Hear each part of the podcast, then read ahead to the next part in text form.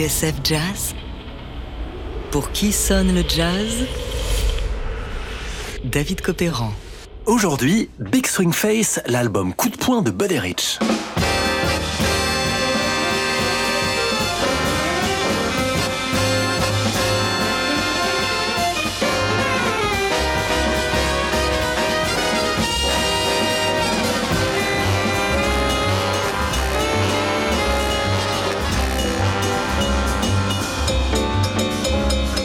La mission du batteur, disait-il, c'est de faire swinger l'orchestre.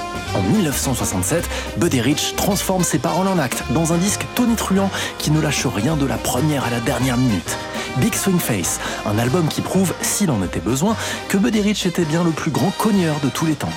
Ben dites donc, il a l'air prêt à casser la baraque. Nous sommes au Chess, un club de Santa Monica Boulevard dans le quartier de West Hollywood à Los Angeles. C'est là qu'en 1966, Buddy Rich, 49 ans dont 45 de métier, lui qui s'est fait connaître comme Trap The Little Drum Wonder dans les années 20, pose ses valises. Et très vite, la rumeur court. Il y a un orchestre Chess qui est en train de casser la baraque. Le samedi soir, on peut y voir Judy Garland au premier rang et quelques sièges plus loin, Johnny Carson, le présentateur vedette du Tonight Show de la NBC, qui ne va pas tarder à faire de Buddy Rich l'un des invités récurrents de son émission. My next guest is, uh, is a good friend of mine. I have to point that out. And uh, one of the great drummers in the world. I probably should One say of the great drummers. the greatest drummer. Was pointed out by uh, just a man off stage. Probably the greatest drummer in the world is here tonight. Uh, would you welcome him, please? Mr. Buddy Rich.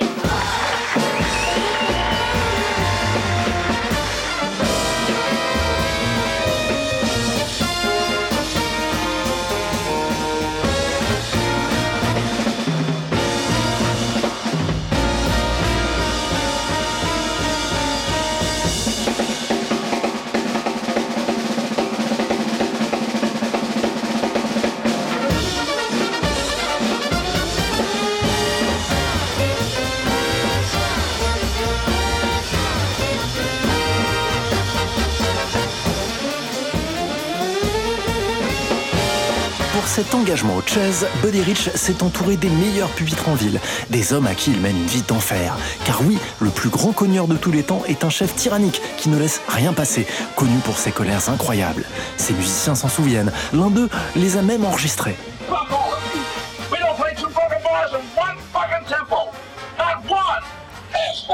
Oui, l'orchestre de Buddy Rich, c'est un peu comme à l'armée. Rigueur, travail et discipline de fer.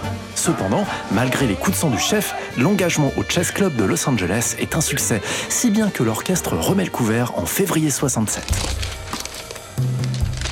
Or, dans un article que lui consacre la revue Downbeat au mois d'avril, article intitulé The Nouveau Rich, on apprend qu'entre Buddy et ses musiciens, il y a de l'eau dans le gaz. Oh, fuck you. Fuck the lot you. Fuck you all. Entre le premier et le second engagement au club, l'orchestre a considérablement changé. En fait, ce sont une demi-douzaine de musiciens qui ont quitté le navire.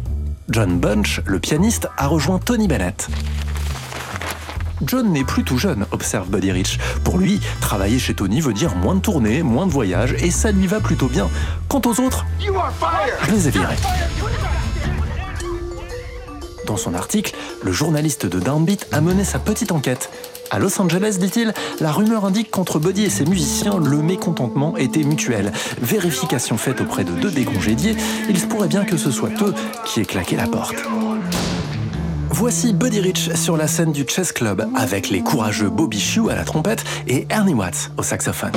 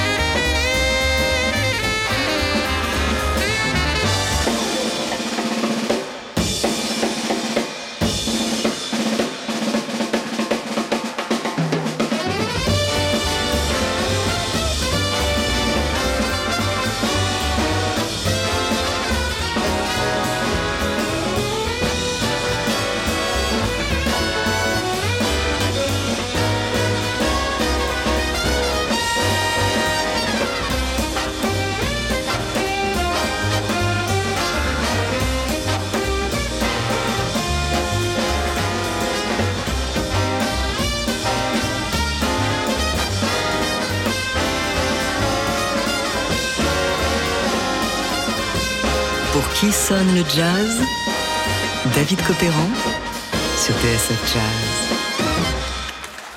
À l'inverse de Mel Lewis et Tad Jones ou de Kenny Clark et Francie Bolland, écrit Philippe Carl dans Jazz Magazine, Buddy Rich illustre sa conception du grand orchestre sans la moindre ambiguïté. Un big band doit être considéré comme un tout. À l'efficacité de l'ensemble, les instrumentistes doivent sacrifier leur ambition. Il leur faut renoncer à se servir du groupe comme un tremplin. Ils ne sont que des ouvriers spécialisés au service d'une machine à swing. Cette attitude parfaitement antidémocratique, poursuit Philippe Carl, ne manquera pas de choquer dans la mesure où le batteur dictateur apparaît comme le seul soliste, le seul instrumentiste en tout cas dont on garde un souvenir précis.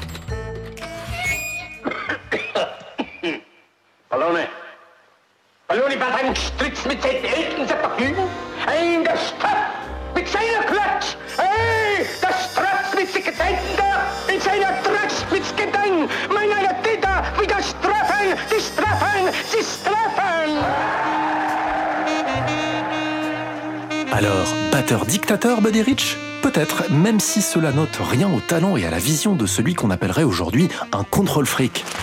Dans sa critique de l'album, Philippe Carl concède que tous les orchestres n'ont pas la chance d'être dirigés par un rythmicien aussi puissant, rigoureux et imaginatif que Buddy Rich.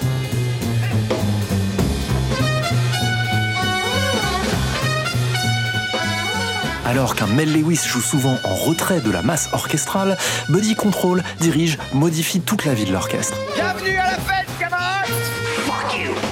Toujours en première ligne, il ne néglige rien de ce qui se passe en queue de convoi. Sans doute rêve-t-il de réaliser à lui seul un big band complet.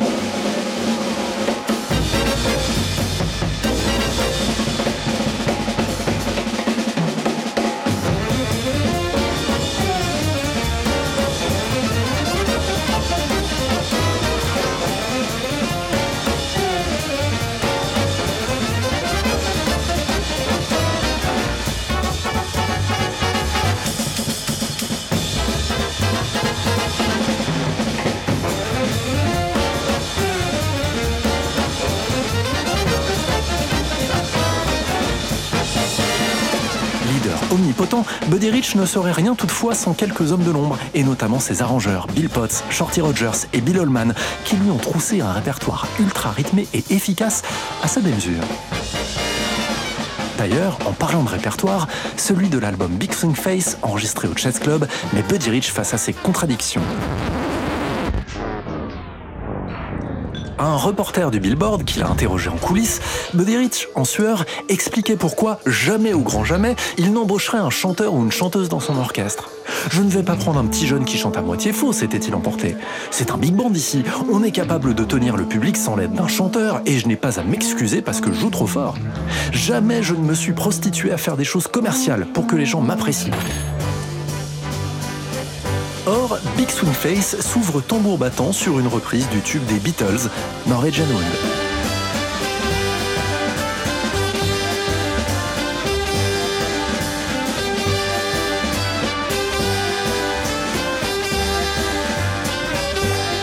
Une reprise d'ailleurs fort réussie. Quant à l'absence de chanteur ou de chanteuse dans l'orchestre, eh bien Buddy va faire une exception sur l'un des succès du moment, The Beat Goes On. Un soir, au chess, une jeune fille monte sur scène. Elle n'a pas 13 ans et c'est la fille du patron, Kathy Rich. Elle connaît bien la chanson Justifie le batteur et c'est la première fois qu'elle se présentait en public. Number one, she's 12 and a half years old and she's drunk. Now, immediately, that makes it kind of tough. This is our daughter Kathy, ladies and gentlemen. Come on, come on. Alors, on a enregistré et ensuite, quand je suis allé au studio Liberty pour éditer l'album, j'ai réécouté et j'ai trouvé ça fantastique.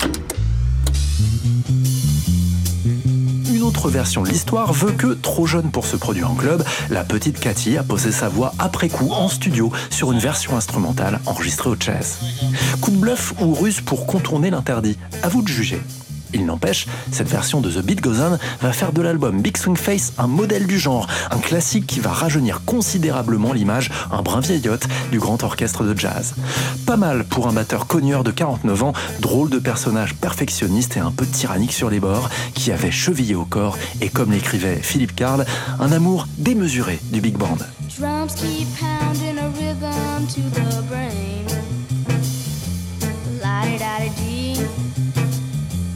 la da da da da.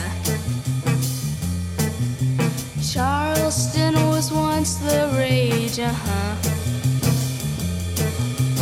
History has banned that stage, uh huh.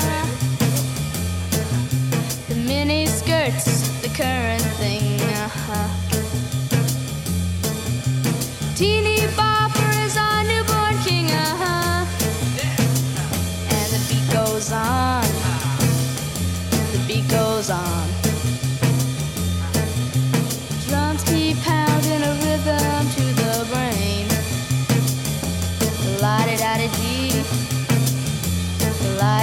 Yeah.